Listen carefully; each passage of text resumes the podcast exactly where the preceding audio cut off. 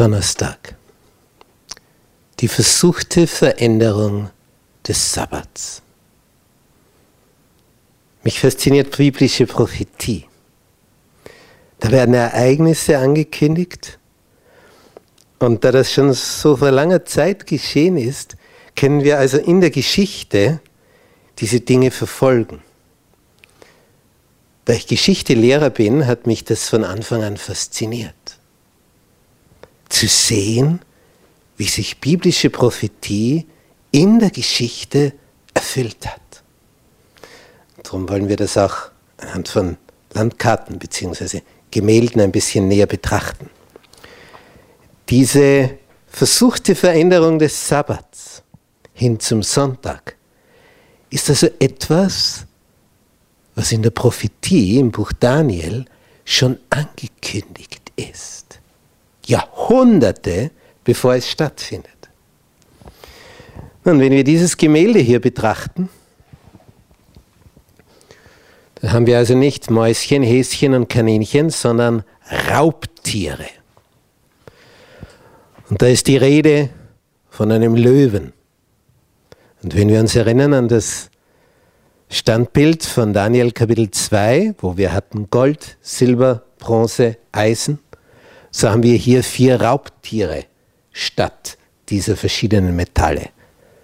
Babylon der Löwe, in der Folge abgelöst von Medebersien, der Peer, dann abgelöst von Griechenland, der vierköpfige Panther, weil nach Alexander dem Großen sein Reich auf vier seiner Offiziere aufgeteilt wurde.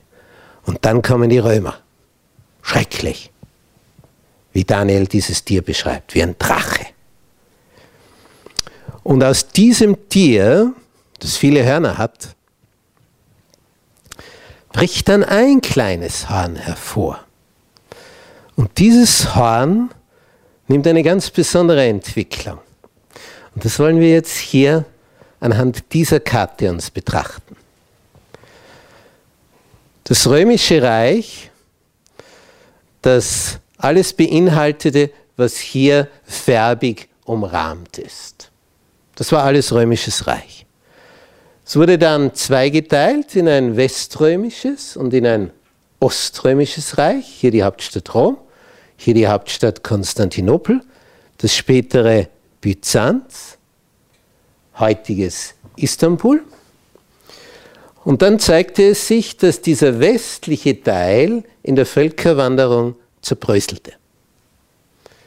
Und verschiedene Mächte hier die Herrschaft übernahmen. Aber dann gelang es noch einmal dem oströmischen Kaiser Justinian, alles, was hier so rot umrahmt ist, beziehungsweise was so bräunlich-färbig ist, alles, was diesen beigen Ton hat, das gelang ihm noch einmal von Ostrom aus, vom Westen her zurückzuerobern. Sein Ziel war also, noch einmal das Römerreich zur ursprünglichen Größe zu führen. Und das ist ihm in manchen Bereichen durchaus gelungen. Hier unten im Süden, dann ganz Italien, was er wieder den Ostgoten abgenommen hat. Und dieser Kaiser Justinian, der macht jetzt etwas im Jahr 538. Seine Regierungszeit geht bis 565. Wir haben also hier die größte Ausdehnung des Oströmischen Reiches. Bei seinem Tod, von da an ging es nur mehr bergab, bis zum Schluss nur mehr Konstantinopel übrig blieb, was dann die Türken 1453 erobert haben. Das heißt, das Oströmische Reich überlebte das Weströmische um 1000 Jahre. Muss man sich vor Augen halten. Aber das Jahr 538, das ist also mitten in seiner Regierungszeit, 565 verstirbt er nach Christus, wo er also das hier alles wieder erobert hat, überträgt er als Kaiser dieses Reiches dem Bischof von Rom besondere Vollmachten.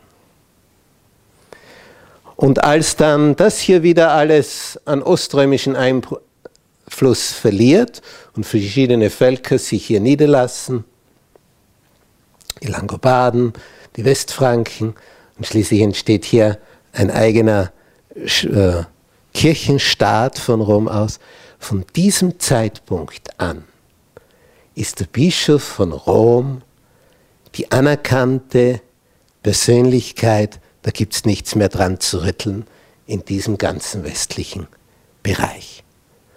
Und von dieser Kirche ging der Einfluss aus, das hier zu zementieren. Und wir haben das schon vorausgesagt im Daniel-Buch, wo es heißt, nach diesem vierten Tier kommt also jemand auf, der ganz anders ist wie die vorigen. Und dann in Vers 25 von Daniel 7, er wird den Höchsten lästern, die Heiligen des Höchsten vernichten, wird sich unterstehen, Festzeiten und Gesetz zu ändern. Sie werden in seine Hand gegeben werden, eine Zeit und zwei Zeiten und eine halbe Zeit. Dreieinhalb Jahre, 1260 Tage und die Tage sind in der Prophetie Jahre. Das sind die 1260 Jahre von 538 weg, diesem Kaiser Justinian, bis 1700. 1898 bis zur Zeit Napoleons. Es war vorausgesagt und es traf so ein. Oh Gott, wie groß bist du? Bis morgen.